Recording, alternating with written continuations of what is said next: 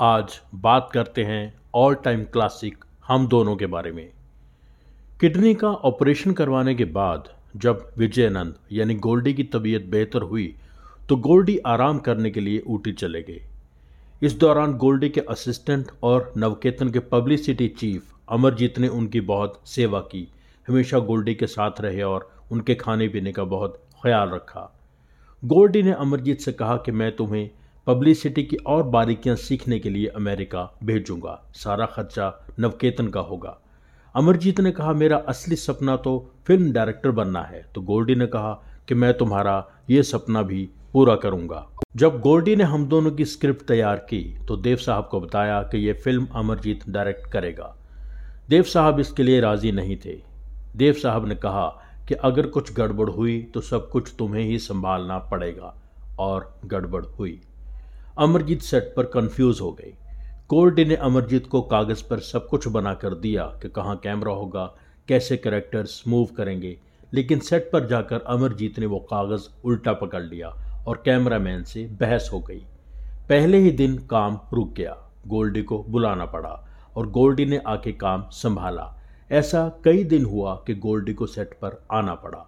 फिर शूट के समय गोल्डी ने सेट पर रहना शुरू कर दिया। एक सीन में साधना देव साहब को हाथ पकड़कर घर लेकर आती है।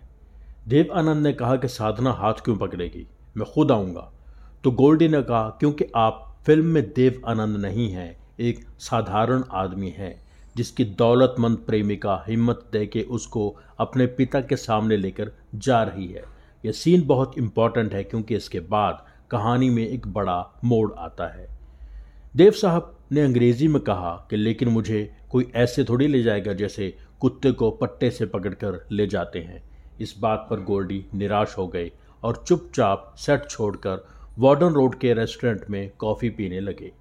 कुछ घंटे बाद वहाँ ड्राइवर ब्रिजमोहन आया और उसने बताया कि देव साहब ने शूटिंग रोक रखी है और उनका कहना है कि गोल्डी आएगा तो शूटिंग करूँगा।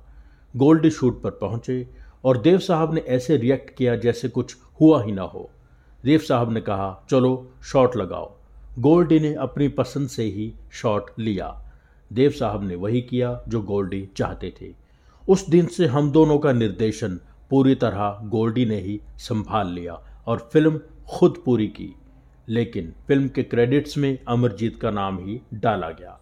बर्लिन फ़िल्म फेस्टिवल के लिए हम दोनों सिलेक्ट हो गई तो देव आनंद जिद करके गोल्डी को भी अपने साथ ले गए। वहाँ अमरजीत का असली चेहरा गोल्डी को नज़र आया।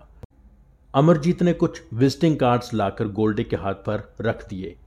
गोल्डी ने देखा, उन पर छपा था विजय आनंद राइटर और अमरजीत ने अपना विजिटिंग कार्ड गोल्डी को दिखाया, जिस पर छपा था अमरजीत डायरेक्टर। नवकेतन का पूरा यूनिट जानता था कि हम दोनों गोल्डी ने ही डायरेक्ट की थी, लेकिन बाकी दुनिया को यह बात नहीं मालूम थी।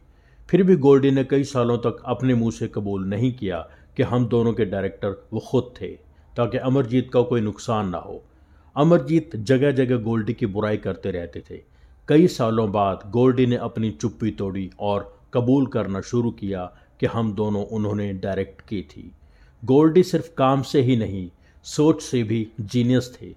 इन सब बातों का ज़िक्र गोल्डी की बायोग्राफी एक था गोल्डी में लेखिका अनीता पाधे ने किया है।